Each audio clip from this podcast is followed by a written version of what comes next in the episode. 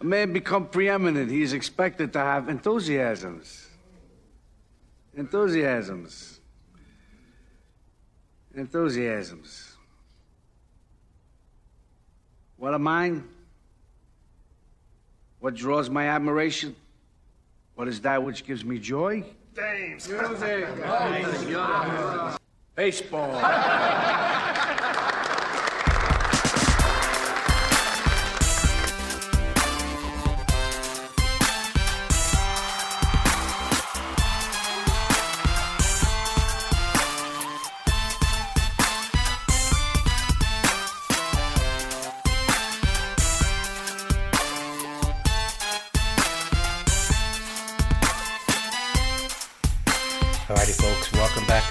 Podcast. This is Rob DiPietro, the Dead Pull Hitter, starting off the 2022 Fantasy Baseball offseason prep for your NFBC draft, starting with the draft champions, which just kicked off on the NFBC. Draft and hold 50 rounds. Still got to set your lineup, not best ball format for anyone who's not aware of the situation. It's Roto 5x5, original categories. So, um, yeah, so it just kicked off. There's been some drafts that have finished, um, that are kind of in the fold right now. So um, I sat down with Mike Richards, who is a Dynasty and Prospect guy, and we just go through some prospects who um, in his top 100, um, and guys who might get called up and get a shot. And we also go through some lesser known players that um, trying to mimic guys like uh, Patrick Wisdom, Frank Schwindel, Lamont Wade Jr., who did not get drafted last year in draft champions. Um, and then we compare that to, you know, making a pick like um, Spencer Torkelson, who got picked at 300 out of 303 leagues, and he didn't get an at bat in the major leagues, um, as compared to a guy like Adolis Garcia, who played um, and had a great season um, when you can't make FAB, and he was drafted only 25 leagues. So we try to identify some of those um, type of guys do, filtering out some you know some stats um, from the minors that might correlate to um, the the guys who put up decent numbers in the majors this year. So um, we go through that and um, we also just hit on whether Mike would consider any of the 2022 draft, um, 2021 Major League Draft uh, prospect to reach the major league this year. So, um, like I said, this is the start of the off-season prep. Um, starting off with this pod, and then coming up, I'm gonna sit down with Andrew Geller, also known as the Guild on Twitter, who had an extremely successful NFBC season this uh, this year, and then also doing a podcast with Zach Waxman and John Fish. They'll be on together, and um, they have been um, involved in numerous drafts already for the season, so I want to kind of get their view on what's shaking down in the NFBC scene so far, and um, you know also discuss. You know, it's going to be a mix of looking back and looking forward. So we'll be looking at what worked and what didn't work for for um, players last year, and um, what they might change going forward, and also maybe if they're into their prep and into drafts right now, we'll talk about you know how those are going and what they like for the 2022 season. So, you know, obviously some people are, are prepped and ready and are doing drafts, and some take a time. Some are still involved with football a lot, so they're not really too tuned in to, you know, maybe gandering a little bit at baseball, but not fully dove yet. So, uh, we'll do a little bit of mix of both, um, looking back and looking forward. So, anyway, um, welcome back. Thank you for listening if you are, and here is the episode with Mike Richards. All righty, folks, welcome back to the Pull Hitter Podcast. I'm Rob DiPietro, the Dead Pull Hitter. I'm here today with my friend Michael Richard. Mike, how are you doing today? I'm doing good, Rob. Thanks for having me on. I appreciate it. Uh, this was the first podcast that I ever did, and I was very nervous last year. And I'm hoping this time we have a little bit more fun and be a little more relaxed. Awesome. Yeah. Um, it was a while ago, right? I think had you and Nick Richards on. That was a good time. Um, yep. Yeah. So uh, why don't you tell everyone real quick before we dive into some prospects and redraft leagues and uh, talk about some guys we could pick up for the um, upcoming draft champion season. Why don't you tell everyone where they can find you on Twitter and what kind of work you're doing these days? Well, you can find me on Twitter at mprichards1981. uh, as I've said before, I'm trying to think of something a little more catchy that people recognize involving prospects, but that's where you can find me for now. And uh, I'm working at two different places for Roto Fanatic. I'm uh, working on a lot of prospect lists, a lot of team lists, and lists by age and level and all that sort of stuff. And that's where a lot of my list stuff is, and a lot of where my passion's at. I also have just recently become the Mariners correspondent for Prospects 1500. So I'll be focusing on that team a lot during the season and posting my top 50 prospects for that team and trying to find the next wave uh, for them and just kind of bringing it all together. Awesome. Awesome. Have you, uh, I know you you've you've shown a lot of growth in the last year and a half, um, both in your following shift and your uh, just the stuff that you're putting out there. I know you're really into the uh, into the dynasty world and um, you know into the prospects. So I thought it would be good if I had you on. Maybe we could uh, get draft champion has uh, draft champions on NFBC has just started up again, um, and as we know, it's the draft and hold, fifty guys, uh, no fab. Um, but you still got to set your lineups uh, Monday to Thursday, Friday to Sunday for the batters, and weekly for the pitchers. So um, you know, last year there was a, a, a good amount of, of, of rookies slash you know prospects. You know, you got your rookies like guys like Arozarena and Carlson, you know, who had a good sample size and kind of knew somewhat of their skill set. But then we had a ton of guys like um, Alex Kirilloff, Wander Franco, uh, Jo Adell, um, that even uh, you know Spencer Torkelson got drafted in 300 out of the 303 draft champions draft. It's just uh, you know something that I, as I was reviewing, getting ready for this pod, realized you know how many teams took him and got a zero. You know, so it's like you know, especially yep. in a draft and hold. My my thing is you know just go with the safer options. You know, and have a guy who's projected for 450 at bats in the outfield or anywhere, you know, who's has a job rather than picking a prospect.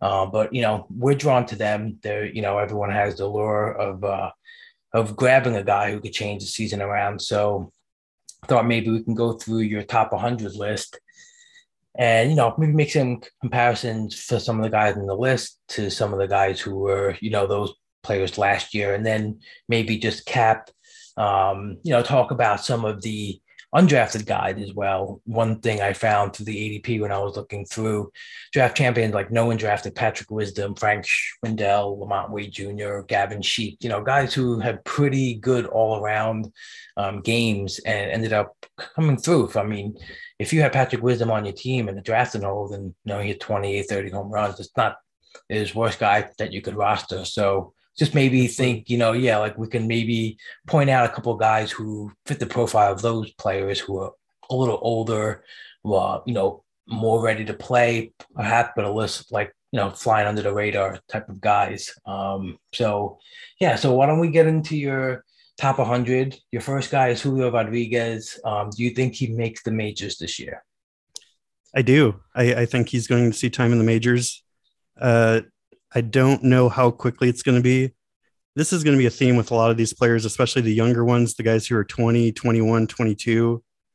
It's going to be harder to predict when the team's going to give him a chance.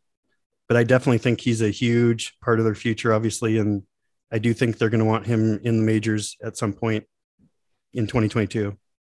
Right. It's, uh, that'll be pretty interesting. I, I would like to see how they how aggressive they are in this offseason. And you know, because there's rumors that they might be going after like a Marcus Semien, um, playing him at second base, um, see if they open up their wallet a little bit and see how aggressive they are. And um, you know, obviously what he does in the minors is uh, definitely you know there we've seen it um, the numbers are there so yeah if he gets a shot that could be interesting so do you think maybe we see like uh, earlier than September or um, something later on in the season?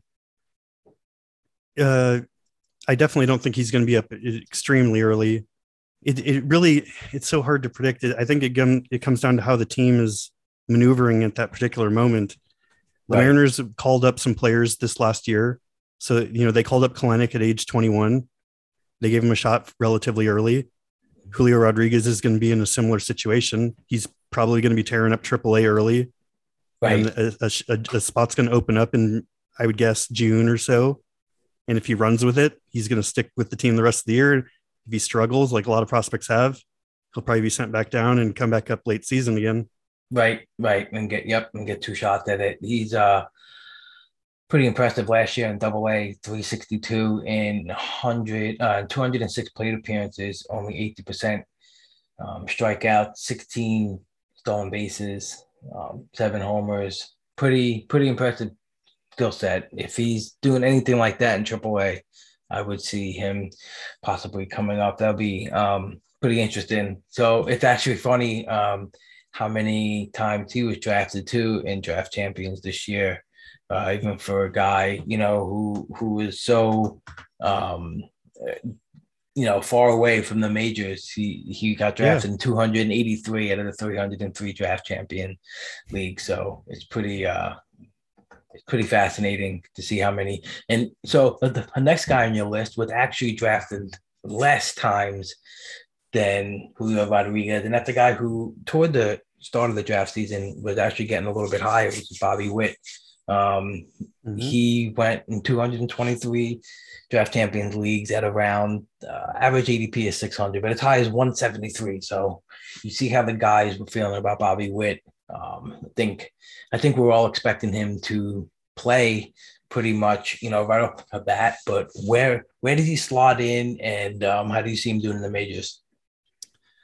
Well, I mean, I I don't know. I don't follow the Royals as closely as like some Royals beat writer. So like my thinking with them is is they're gonna they're not gonna start him off in the majors. I mean, am I wrong to think that? No, you're definitely not wrong. Um, Like I think I think he'll start he'll come up when when they gain the extra year of eligibility.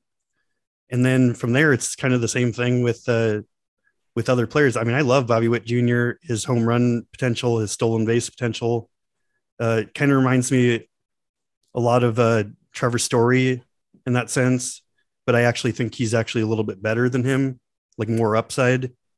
Um so it's it's prospects, so it's it's just hard I'm, it's definitely someone that I like long term and, and maybe even love long term.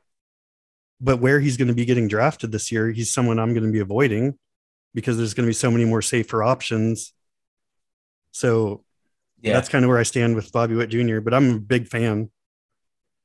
Um, I got I was in a draft earlier in the year, and um, the first one of the first draft champions, um, and uh, he went in the fourth round. He went 50th overall in that league, um, and then another league.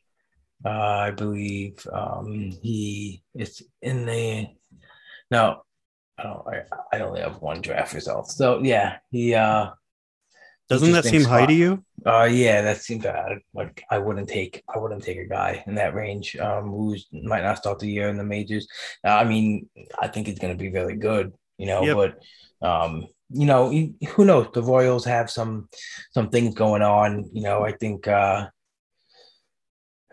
maybe they move on from Carlos Santana um and just non-tender. Who knows? Like uh, I feel like they have options there uh to play either Mondesi at third and keep Witt down for a little bit or move Mondesi around. Who knows? Maybe DH him because he's so fragile. I don't know. It's uh interesting what they could do with their team, but um I think you know on the most part I feel like what I've read and I felt like the the thermometer had been on Witt that if he's not called up immediately, it should be relatively quick, like you mentioned, once he gets that year of eligibility. Um, Yeah. Next couple guys in your list, you have Riley Greene and Spencer Torkelson. So Torkelson went in every uh, 300 out of the 303 draft champions leagues last year. Uh, a lot of people pegged him as, you know, like a major league ready bat. It seems to be the consensus. Um, what do you think about his chances of making an impact this year? Well, I'm very high on Riley Greene as well. I'm I do think Detroit's going to give him a chance. I think they're in, you know, a full a full blown rebuild, and Riley Greene and Torkelson are both a big part of that.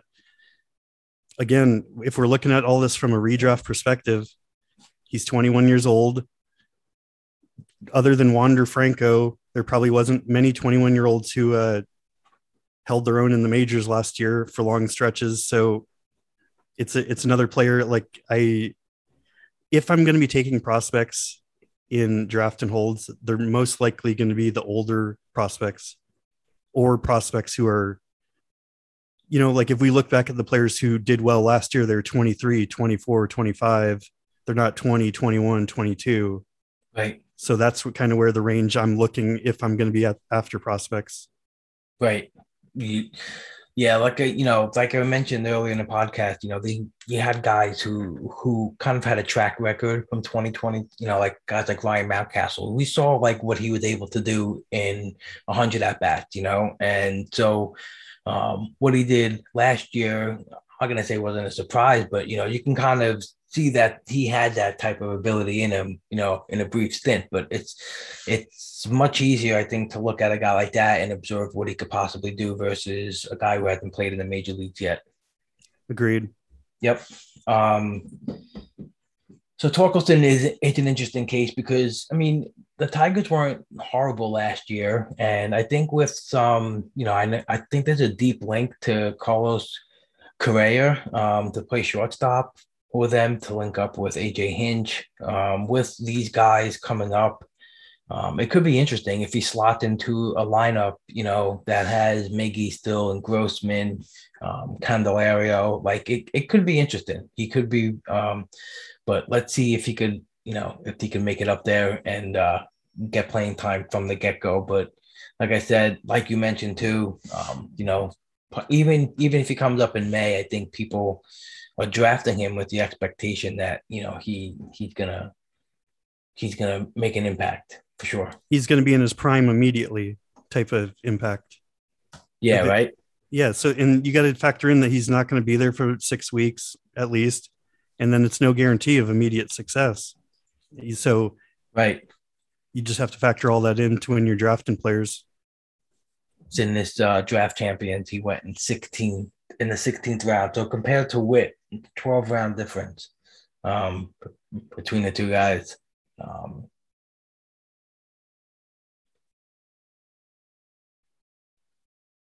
so definitely uh, a pretty a pretty stark difference in the in the rounds taken. Um, but I see some of the other guys on your list coming up. You got Brennen Davis on the Chicago Cubs, Adley Rutschman on the Baltimore Orioles, CJ Abrams, Corbin Carroll. Um, I think that a lot of people would be expecting Adley Rutschman to kind of make his way into the majors this year. Um, and I think some people feel like Brennen Davis um, as well. So Davis and Rutschman, um, tell me about what you think about their their readiness to play in the majors this this season. Okay, uh, Br- Brennen Davis, I view similarly to Riley Greene, same age, same level, same t- sort of upside, maybe even a little more upside. But he's a player that I'm not expecting to be super productive in 2022 in the major leagues. Um, I, the Cubs are definitely rebuilding, and I view him as their top prospect. But he's he's another player I would treat similarly to Riley Greene, and he's maybe even a little more raw. So, as far as Adley Rutschman goes, I feel like he is is ready as a catching prospect can be to be productive immediately. I feel the Orioles were very uh, slow in bringing him along last year. I feel like he could have been promoted to AAA a lot quicker. I mean, and I think that was part of their plan. Like they had no intention of having him in the majors last year. But uh, to me, he's the type of catcher that you want in Dynasty for sure how it's going to play out in the major leagues, I'm not sure, but I do think he's going to see an ample amount of time for a catching prospect in the major leagues this year. Right, Steamer, which um, is normally you know not so aggressive on rookies, especially with playing time. Right now, in its early season, they have him projected to play 95 games, have 386 plate appearances. Um, And that seems reasonable to me. Yeah, yeah, it does. And you know, it's pretty interesting placement for uh a player like Rutschman. But um, I think he gets there soon too. Like from everything you read, just it feels like he's ready to play and ready. Yep. Yeah. Um, I think he could have been up this last year. Yeah. I just think the Orioles didn't see any reason. They were one of the worst teams in the league. So right. But he's definitely ready. He ended up in AAA last year, like you mentioned, with uh, 185 plate appearances. So Mhm. um, might see him very soon for sure. Um, CJ Abrams is uh, a guy you probably won't see the majors this year. Would you agree? I agree with that because of the injury, especially. And he's still only 20. Right. Um, the next couple guys on your list: Corbin Carroll, Noelvi Marte, Anthony Volpe, and Robert Hassell, or um, ended up in in uh, in A plus. Um, so probably you know years uh, a couple years away from major leagues, right? Yes, exactly. And and those would be the guys I kind of view now as the the the top prospects in a year or two at the Right. moment. Yeah. Gotcha. Um, so next major league ready guy on your list, Shane Baz. He already made the major leagues, pitched in the playoffs. Um, I kind of like what I see from Baz. I think he could uh he could definitely be a solid uh a solid arm this year. I think McClanahan surprised me with the amount of innings he threw, and he seemed like he uh, wasn't really slowing down at the end of the year. So um, I figure if Baz can make 125, 130 innings with the Rays, could be pretty good. He looked he he looked really good last year. Absolutely. And and is it, he- is it he's this my year number- or last year? Uh, I- uh, I don't know, 2021. I yeah, guess. that's right. That's that's the best way to do it. Um, I'm I'm a big fan of Baz. Obviously, I mean, even before he made it up to the majors, I was actually kind of hoping, from a selfish standpoint, that he wouldn't get called up because I thought he would have been a fantastic target. Because his price is going to go up with the success in the majors. Um, I, yeah, I'm fully on board with him. Like, I don't see any pitching prospects are are weird. You know, we had Mackenzie Gore last year, but this is the guy. Like, he's ready to go. Um, Grayson Rodriguez is, you know, the dynasty, you know, more upside maybe, but I'm a big believer in Baz. I think he's going to be a, a force for years to come, actually. Yeah, he looks he looks pretty pretty impressive. He's got some fastball characteristics that are uh, like in the Gerrit Cole, um, Jake Jake Mhm. Jake Degrom shape. So um, it, it looks pretty exciting for him, and I, I feel like he's in good hands there. And I think they're going to need him to throw, you know, and you know at least 120 innings. That's what I'm hoping Mhm. from him. Um, Yep. Let's see. Uh, Grayson Rodriguez, another Oriole arm. Um, he, I don't know. I hear a lot of people saying he should be in the majors this year on skill alone. But like you mentioned, the Orioles, you know, um, I think they're doing good things over there too, and I think they're like orchestrating things in a in a timely manner that uh, they're going to set themselves up for as much success as they can in the future. Uh, but he's a lefty arm; it's pretty exciting. Do you think he gets a shot this year? Maybe at the end of the season? Did I write down he's lefty? He's actually righty. Oh, sorry, my bad. I I thought don't he was a um, lefty. No, no, that was my fault. I thought. Okay. He was a lefty. Um, but yeah, it, I, I do, it's hard to say because they, they just left uh, Adley Rutschman in the upper levels all season, two years older. I mean, I, I probably think they're going to give him a, a glimpse this year. I don't think it's going to be a long, it might be a, like a Baz type situation where we see him for three or four starts at the end after he dominates his way through AAA. Okay, so um, next three guys on your list think that may have some time in the majors: Triston Casas, Oneil Cruz, and Vidal Brujan. Talk to me about these guys and how you see them making an impact in fantasy this year. Brujan has already had a ton of uh, experience in the draft champions last year. Um, up right now, but he was drafted in all but one of the draft champions league last year. Uh, as high as 326. Um, he's kind of guy too, like he provides that one skill too that we kind of covet in fantasy because it's so hard to get in the stolen bases. So um, you know, I know that there was hype on him this year, um, but he kind of didn't make it work. He kind of didn't get the the shot that he needed to prove anything. Yeah, absolutely. And Casas, you know, he's a couple years younger than these other two. So I view him more as more of a, a dynasty option than a redraft option.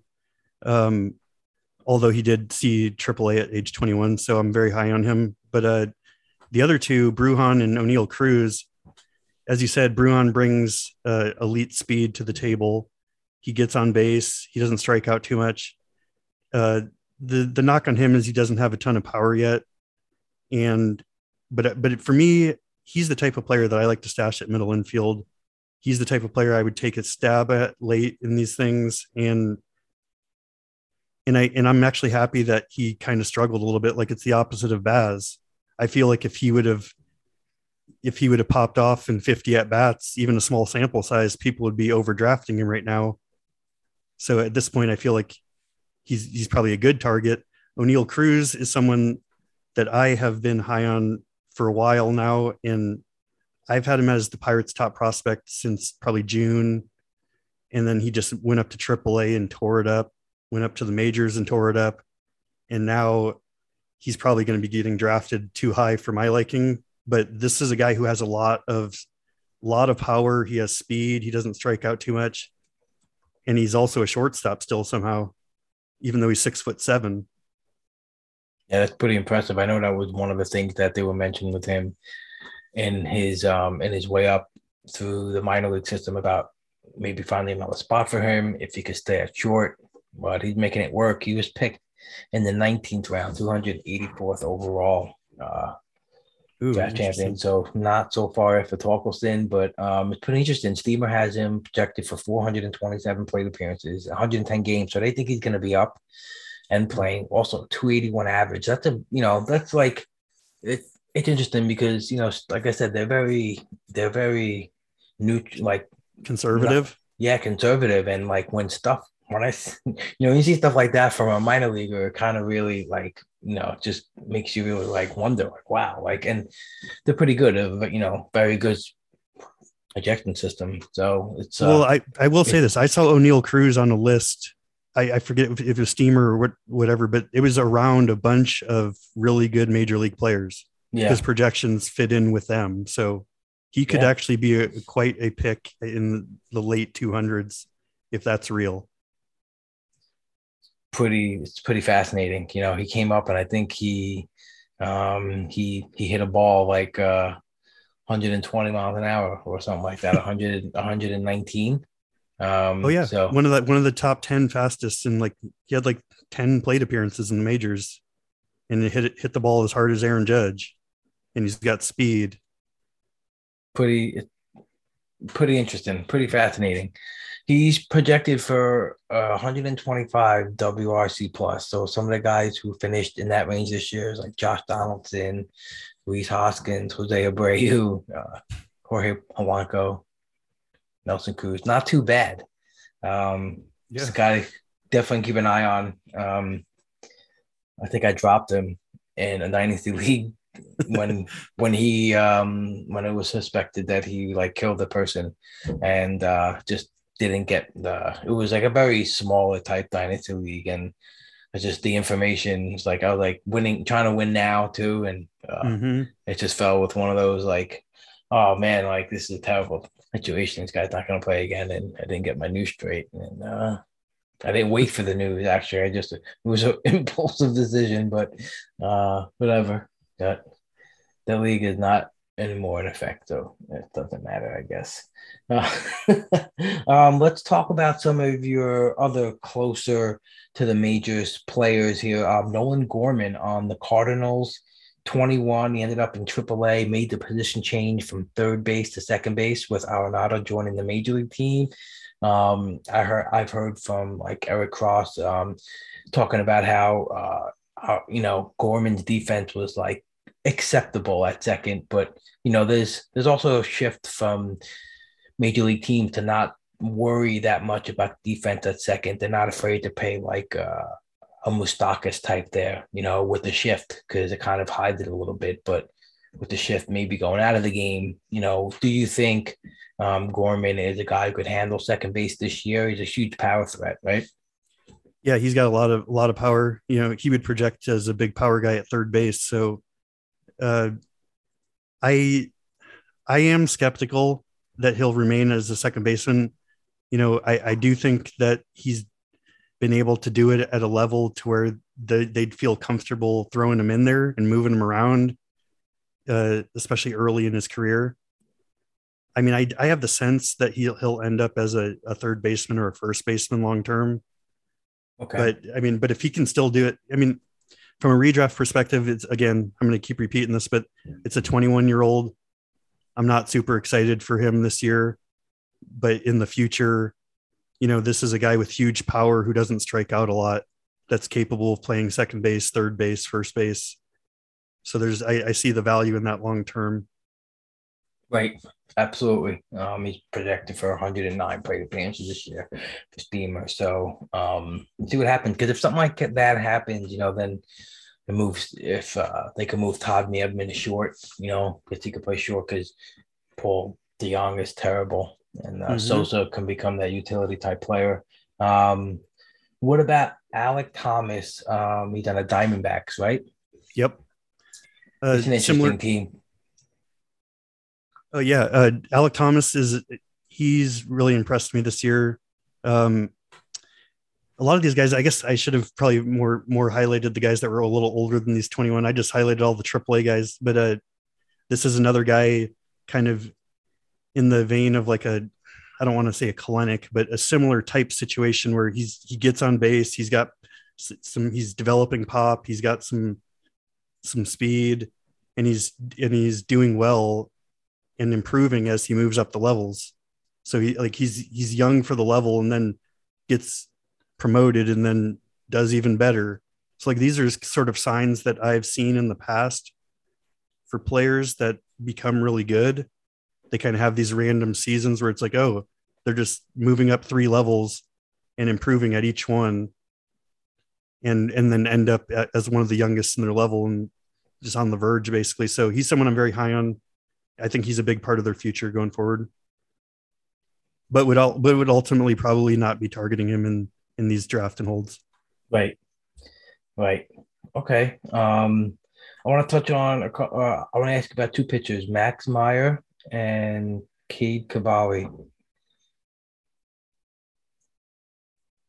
Um, Max Meyer is on the Marlins. Cade Cavalli is on the Nationals. Uh, they both ended up in AAA last season. Uh, Cavalli kind of uh, got a little tired by the end of the season.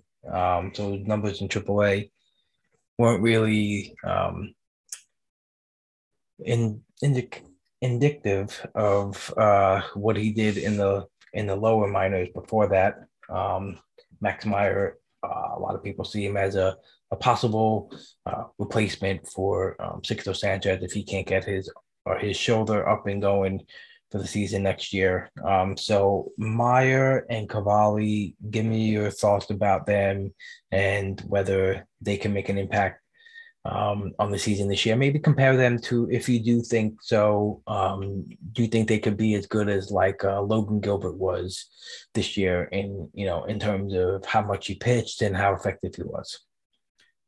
Okay, uh, those are two prospects I'm really high on. Two pitching prospects. Uh, it's it's difficult to give an exact uh, comparison on players, but the names that come to mind for me as far as who they could be, if given the opportunity, Max Meyer would be similar type to Logan Gilbert.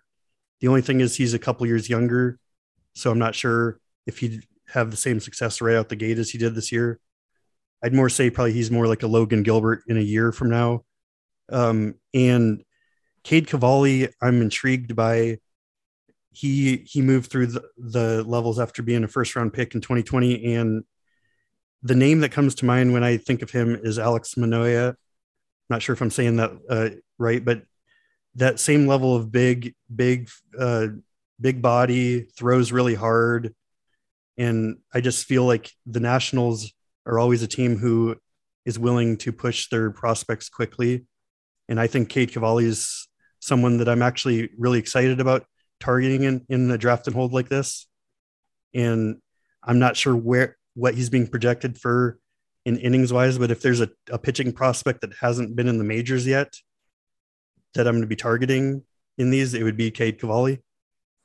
Nice. Yeah, he's projected for 65 innings this season. Um, Logan Gilbert last year went on an average 435 in draft champions. Um, so you know it's uh it's that point of the draft where you're not really getting the the arms who go deep and are truly effective. Um, you know, you get some innings eaters, but they're not all world talent. You know, there was some guys who were drafted in that range who ended up being real good, like Luis Garcia. Um, but you know, there's also a lot of shot in the darks like Daulton Jefferies and uh, you know Matt Manning didn't do so great. But um, yeah, I I I think that he's going to get a good amount of uh, opportunity this year. Uh, yes, yeah, for sure. I think they're ready to turn the team over to the young kids, and um, I think he's he's he definitely going to get the opportunity because he. I think what happened um, with the prep arms, right? They're usually more more able to turn around and come into the majors quicker as well, right?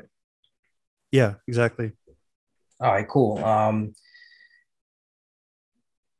all right. You know what I wanted to ask you about? I wanted to ask you about he's down on your list at 46, but Jose Miranda on the Twins. Um, yep. You know, don't really know specifically if there's a spot for him, uh, you know, per se, really on the on the Twins right now. But he's he's a little bit older prospect, and it looks like he's he's kind of ready to come up. So, um, do you think that the Twins would would get him up there to start the season? Well, uh, as a small market team, I assume they would they would not begin him in major leagues. Uh, but I do think he's ready for the major leagues. Uh, just everything I'm looking at statistically from him, he was fantastic in Double A and Triple A. Huge breakout season, basically, and um, I mean, I don't know what I don't know how to say this, but like I already think he's probably a better hitter than some of the players that they're going to play. Right. It's just a matter of when they want to give him a chance. In are they in a rush? Are they planning to compete next year? Um, I he is someone that I want on my team when he makes when he gets the call. Like I would I would I'm trying this kind of just popped in my head, but I, it feels similar to like a Ke'Bryan Hayes from last mm. year, just a similar type of thing, like where like he might help, he might not help, but he he definitely could. I don't know. I'm I'm kind of all over the place on this guy. I really like Jose Miranda. I'm just not sure what the Twins are going to do. Right. Yeah, three three forty in the minors last year. Yeah, uh, with uh, thirty homers. Yeah, and striking out like thirteen percent of the time or something. Yeah, thirteen percent of the time in AAA, 11 and a half time Double A. Definitely a stud hitter all the way around. Um, he's projected for 328 plate appearances this year, 12 homers, 41 runs, 43 ribbies uh, 282. So um, in 81 games, so half a season. Um, is yeah. is is he? Um, I think I read it once before, but um, maybe I'm wrong. But is he uh, have the opportunity to play at other spots in the infield? Is he like a utility capable guy, um, or is he strictly third base?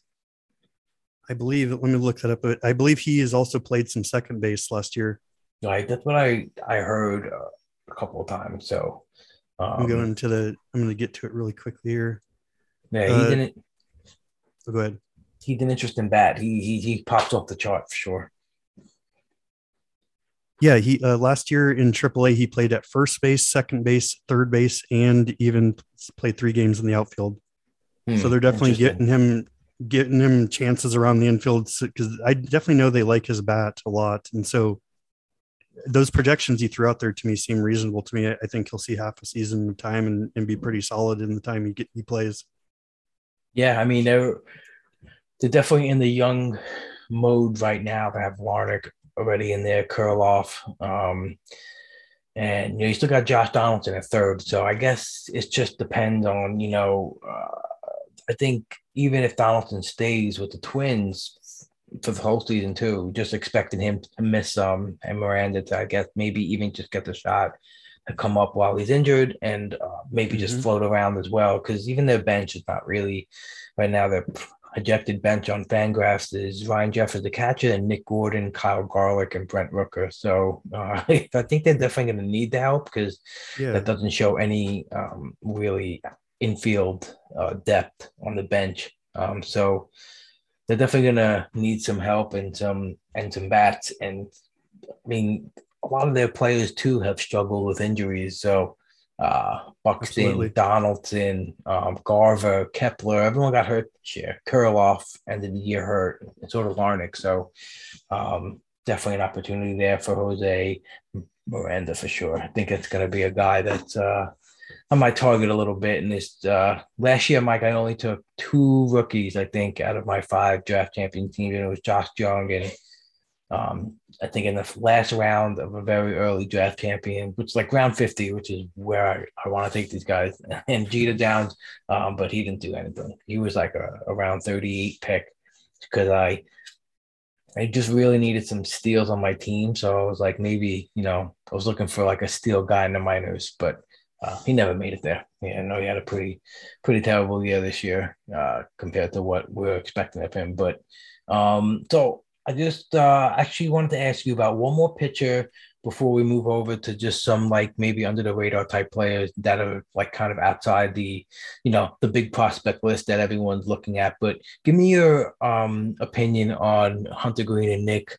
lodolo on the reds. The reds uh let let wade miley go into waivers um so they escaped his buyout and just given him uh, a qualifying offer or anything. So um they did say that uh, they would get a chance in spring training to, you know, get a shot in the rotation. Do you think that they have the goods to make it? And um, also, you know, uh, do, you know, how do you see that playing out?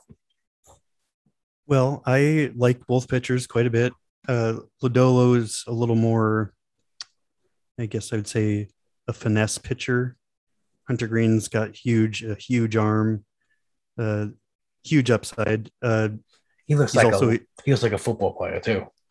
Yeah, he's big and yeah. throws really hard, and uh, it's basically injuries and control. Like if he can maintain his control, like he's got ace upside in my eyes.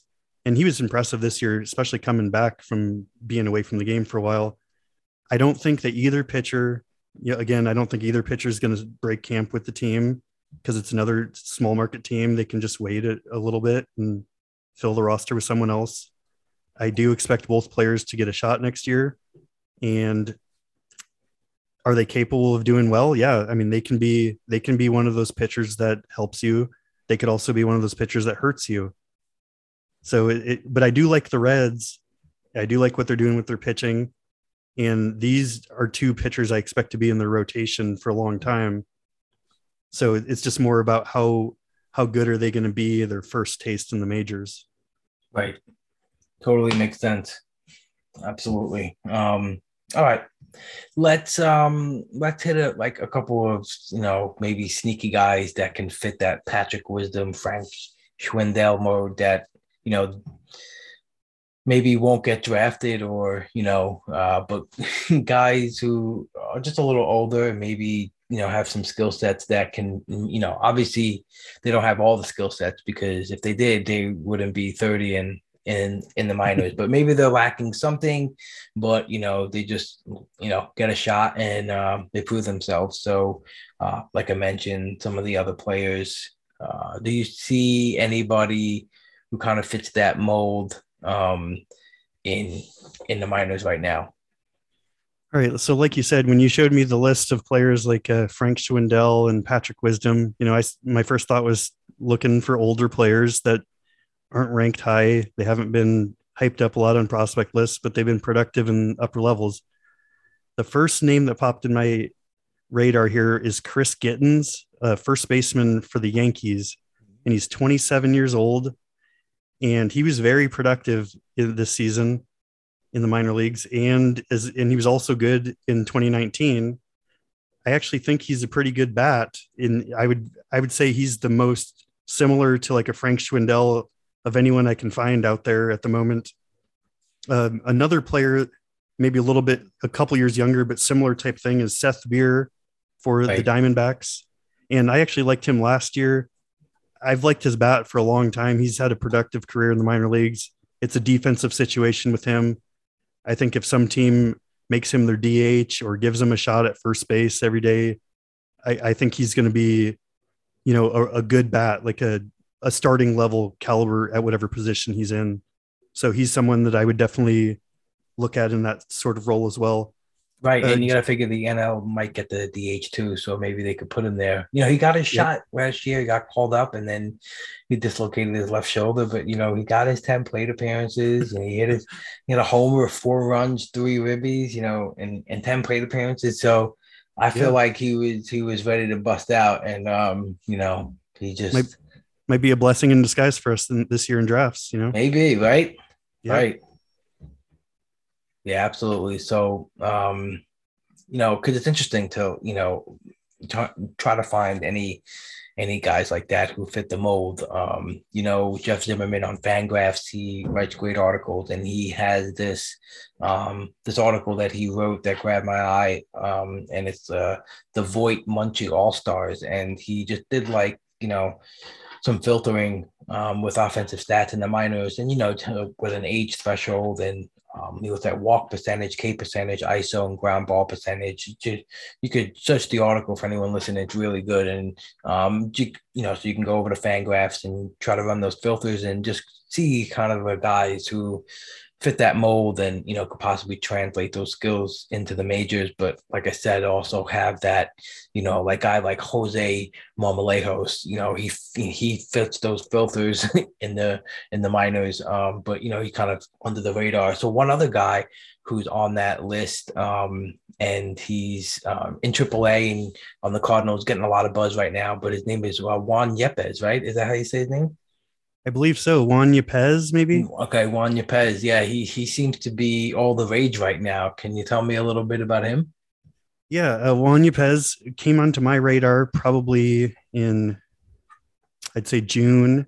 I do a lot of lists, uh, just filtering kind of what you were talking about, just finding players based on their age and level and their stats, and then I see all these names that I know, and then I see Juan Yepez. Mhm. And so that's when he first came on my radar. And then I just started following him and he just kept hitting. And I actually see him in a similar light as as Jose Miranda, maybe a, a little lesser of a hitter, but like a cheaper version of him, I guess. Uh, cheaper in the sense of he costs less to get in leagues and stuff like that. So Right. I'm I'm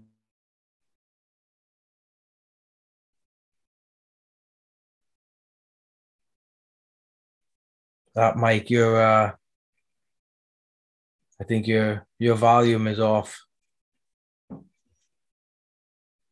Uh, but I'll give you I'll give you a chance to get back in here, um, and I'll I'll keep it going for a little bit. Um, but yeah, we uh, I think what Mike was talking about was uh, looking at Juan Yepez um, as a Jose Miranda type bat. He did have 304 at bats uh, 357 plate appearances in AAA um, last year. Hit 22 homers with a 289 batting average. Um, yeah, it doesn't strike out much. Got a good walk rate.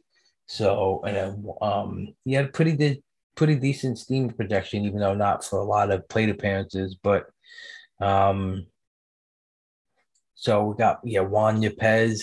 I know I've seen him on on Twitter getting a whole bunch of buzz and getting uh yeah so um we see some other guys who pop off on this jeff zimmerman oh there you go you're back you're Yep. back all right back. cool uh, i was just trying to continue to talk about juan Yepez. i ran off some of his aaa numbers this year and i didn't know he had actually 357 plate appearances in aaa so he definitely had a good good chunk of experience um, at the upper levels there is a there is a couple more I see on this list that I have written down as well. Uh, Richie Mhm. Palacios. okay he's been he's been uh I don't know what the word is, but he's been shining in the AFL in the Arizona Okay. Fall League, and he's Mm. another guy who has he was injured and he kind of fell off the radar. That's why he's a little bit older, but he's got a lot of interesting stats going on, uh, Right.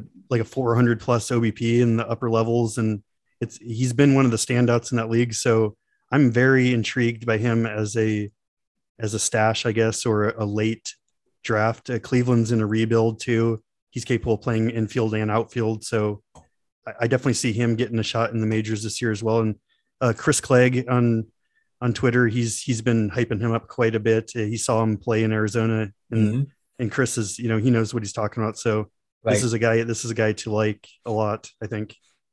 Interesting. Very interesting. Um, another guy that was just recently in the news. It's just, it's good to stay on the news front and uh, you know see who's getting protected for the Rule Five draft. You know, teams got to shuffle around their roster um, if a prospect reaches a certain time in the minors where you know they have to put them on the 40 man and protect them from the rule 5 draft so the pittsburgh pirates um, did this with diego castillo they add him to the 40 man roster. He's 23 years old um, to play second, third, and short, and he has a pretty good skill set. The guy just doesn't strike out a lot, 12% in the minors, um, puts good good bat on the ball, uh, 209 ISO in the minors, and um, you know having a multi position eligibility. Um, usually, uh, maybe you could um, tell me if I'm wrong, but you know when when guys are protected through uh, um, the a draft like this, they're more than likely to you know see some major league action this year, right? Yes, I, I'm not a, I'm not 100 percent sure on this, but I believe. Oh no, that's if they get picked in the Rule Five draft. But yes, yes, if they being, get picked, getting, the other team has to keep them in the 40 man. Yeah, yeah, as exactly. well. Yeah, right. In this situation, it just it puts them on the 40 man roster. It makes it much in much easier transaction transaction for them to go from the minors to the majors Absolutely. So it just opens up the window. And a player mm-hmm. like him who's capable of playing multiple positions on a rebuilding team, I I, I mean I, am I'm, I'm liking him a lot. He's kind of come onto my radar late, but that's a good call out by you right there. Awesome. My other call out is a guy um, that I saw live this year. Um, one guy, you know, Logan O'Hoppe, he won't make um, he's a catcher. He won't be making the redraft scene anytime soon. But um, I did happen to see Bryson Stott this year in Lakewood. Um, well, not it used to be Lakewood Blue Claws. Now it's the Jersey Shore Blue Claws. But um, he was he was pretty good, and he he's going to be 24. Um, actually, he just turned 24. Mm-hmm. Um, and the the Phillies do not have a shortstop. They have Galvis, but I think they kind of kind of you know, not bring back Didi, not go after a big shortstop, and uh, let Galvis keep it warm, and this kid can come up. Um, you know, he he's got an interesting projection too from Steamer, and in 167 plate appearances, five homers, two stolen bases, two and 260 average. So, um, you know, even if he gets uh, double the plate appearances with you know 10 homers, four, four on bases and like 300 paid plans. Not not too bad. He he he kind of profiles a little bit skills wise to like a Jonathan India um, in terms of Ks and walk rate. Um, do you yep. think he'd be able to make an impact like Jonathan India this year? I actually think that's a good comparison. I mean, I was a little higher on India, I'd say when he came when he was signing, but it's a, it's a very similar situation. It's it's the same age. It's a middle infielder. It's a person who takes walks. It's a right. You know, it's there's a lot of similarities there. And, the, and like you said, the Phillies are completely real, rebuilding. His position is his. Like I do think he's their shortstop of the future. I don't know if he's a huge upside guy, but he's definitely. They are grooming him to take over from Galvis this year. So he's another guy who's been playing really well in the AFL so just confirming, I mean, he, mm-hmm. he's he's ready. He's ready to play his role in the major leagues, whatever that is. I'm excited for him. Like I, you know, go into those games, you know, in a single A. You, you, there's there's there's guys who clearly distinguish themselves instantly. You know, even if you're not a mm-hmm. big baseball fan, you know, and and you just know general baseball, you can kind of look at players that you know. And he he was just one from the start. Like, in the first at bat I seen him, he and just like took took a you know maybe an eight nine pitch at bat and you know smoked the ball opposite field left center. Um, you know just and it's just so easy. Like it looked nice and smooth for him. You know, nothing was forced. He just looked like a guy who, you know, one of the who just spends all day just you know working on his game. Um, so I'm pretty I'm pretty excited for him. I think I think he's going to be that one rookie that I try to get in, in draft champions this year. Nice. Yeah, I kind of like it. Even even as a Met fan, you know what are you going to do? um. So let's see. Is anybody else on this list that? Oh yeah, it's like just like mentioning some older players. uh, you know, guys again like Drew Ellis and David Fry, 25 years old, who who put up you know solid numbers in the minors again, like not talked about a lot, but looking, you know, at these filters, you could see you know that you know maybe they should get a shot. Um, I know Drew Ellis came up and didn't do much, and also actually another guy, Kevin Smith, on the Blue Jays, because yep. um, you know he was a guy. Um, I think um, what's his name, Dylan White, the arrival on Twitter. He's mm-hmm. a smart, smart dude um, yep. in his own right, and he he put up a tweet once in the middle of the season with Bobby Witt's stats and Kevin Smith's stats, and they were like you know strikingly the same in terms of you know speed, power, and discipline. He came up, it looked like he was struggling with the fastball in the majors, but I know like just from that tweet and like I had kind of been looking at him in my other, you know, like in a dynasty league.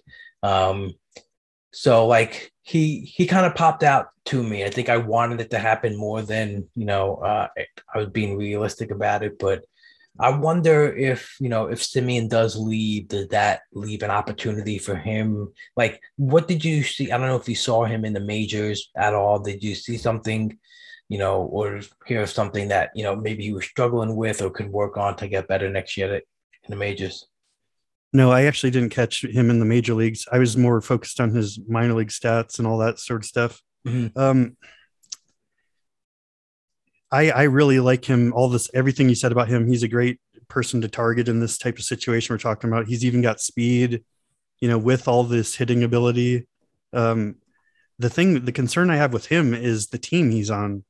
Right. It's like I, uh, they have other players that could shift over to shortstop. They have other. It's not necessarily like let's just give Kevin Smith the job and let him play around all these all stars. So I'm I'm just wondering what his role is going to be. It's more like if he was on a one of these other teams that was rebuilding, and I'd be I'd be pretty particularly high on him in this type of situation. Right, right. Because even with the even with the trade of Austin Martin away, you know, they still have some some some good uh, minor league guys at the spot too, right? With um, Jordan Groshans plays third, right? And um, short and third, yeah. Orelvis short and third, yeah.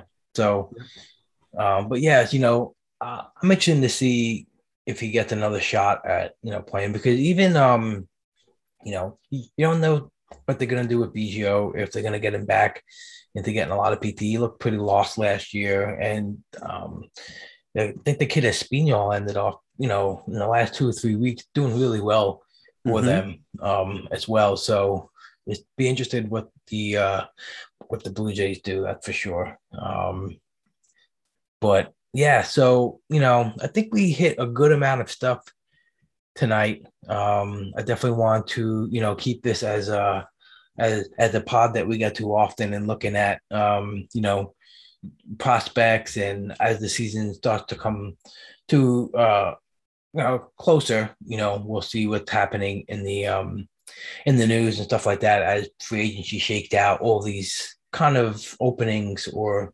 stuff we're trying to project now might you know come more into clearer vision so we can get more in depth about certain certain spots. I also want to do like uh, you know we'll do some talk next pod about like organizations that maybe might be more aggressive than others. Not you know all the players but like which organization that we can keep an eye on and and and you know how they like to advance players and stuff like that. But i think you know we could break them down into little pods. I think we could, could did a good job you know, just hitting a first couple of, you know, top prospects and some players that, you know, maybe more less talked about. Yeah, absolutely. I had a lot of fun talking with you. I learned a little bit myself, and I definitely think we talked about some some good top prospects and some under the radar players too that should one you know one or two of these players are going to are going to be bigger names this time next year so right hopefully hopefully we hopefully you land one of them Right. Absolutely. You know, and that's what I was mentioning. Like, you know, like a guy like Jonathan India, who you know whose average ADP in draft champions was 635. You know, that's, that's at the very very end of the draft. You know, and even Fantastic. a guy like Adolis Garcia, he only got drafted in 25 leagues. You know, and if you were able to grab him in a league that doesn't do FAAB, like it's phenomenal. You know, um, mm-hmm. and it, it's interesting. Like it was just looking at the bottom of that list too, talking about um, you know the uh, I guess we can hit this real quick. Um, you know, because I'm looking at the guys who also in in the in in the 2021 draft that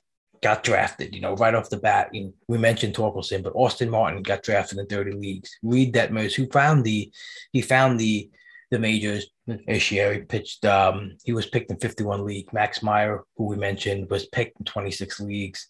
Um, Asa Lacy, 16 leagues.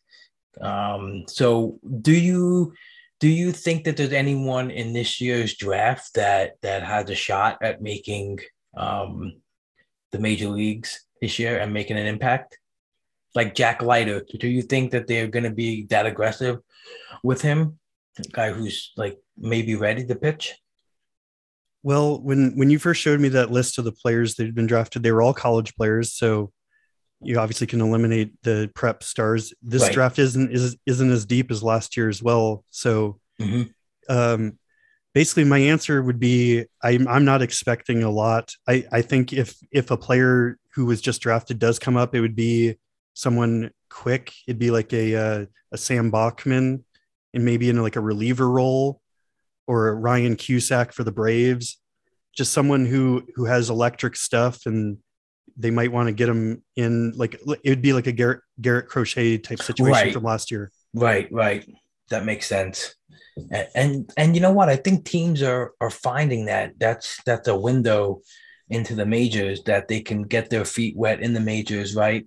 Pitching mm-hmm. a low leverage one two inning type roles and um, you know, trying to because now it's just going to be interesting to see how they get Crochet and how they build him out if they want to. They they already announced that Kopech's gonna be in the rotation, but does Crochet like get more longer innings and do they, you know, I don't know if he's gonna be able to get into spring training this year and be able to, you know, um, I guess get himself stretched out to be a starter. But I think that's something they'd want to do. But in the meantime, they keep their arbitration, you know, kind of low as mm-hmm. built up, and you know they can just have these guys still be. I think it's a, you know, I think it's something a lot of teams are gonna start doing a lot more for sure. Yeah, it's a, yeah.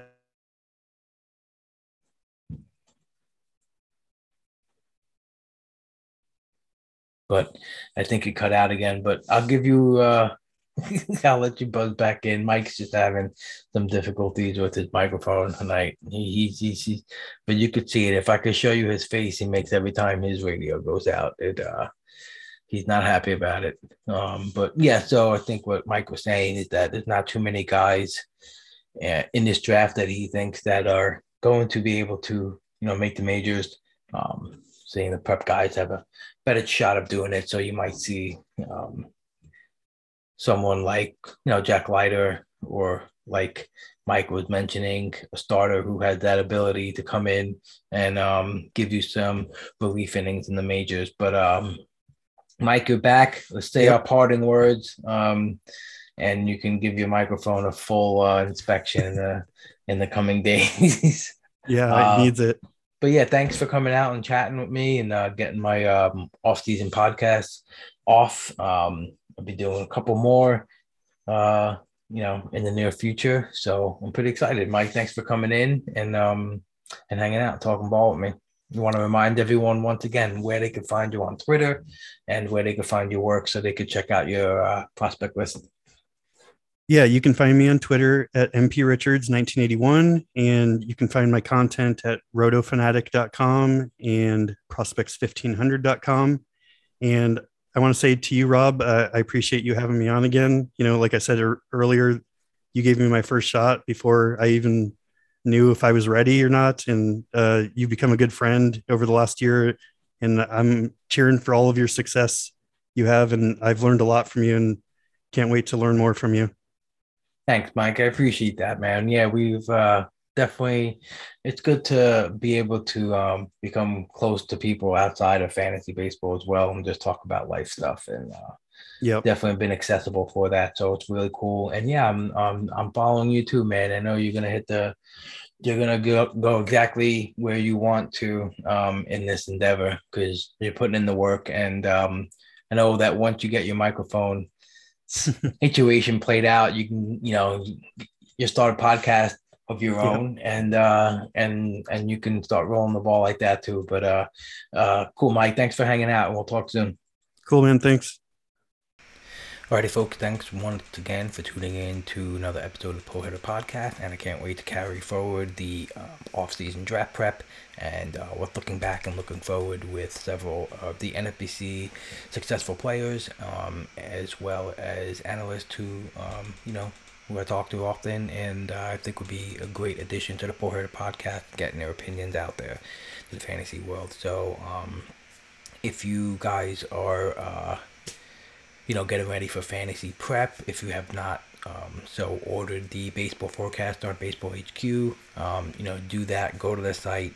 Um, definitely order that. It's, it's the best publication to you know read to get ready for your fantasy baseball season, as well as the process by Jeff Zimmerman and Tanner Bell. That'll be probably coming out soon. Um, but uh, that's another book that helped me tremendously in the last year um, to help me with my my fantasy prep and just to get a better knowledge of of uh, sometimes um, you pull away from the actual player evaluation and just leak trends and uh, you know just tons of information um, that you can help to gain an edge. So those two items I think are huge in getting ready for your prep and uh, do it early so you don't overwhelm yourself later on in the season where you feel like you have to shrink down, you know, all this preparation into a month or two weeks or five days, like some people will. So take a little bit at a time so it doesn't seem so overwhelming, you know. I guess that would be my opinion. So thanks for tuning in, everyone. And uh, in this world where you could be anything, don't be a bag of shit.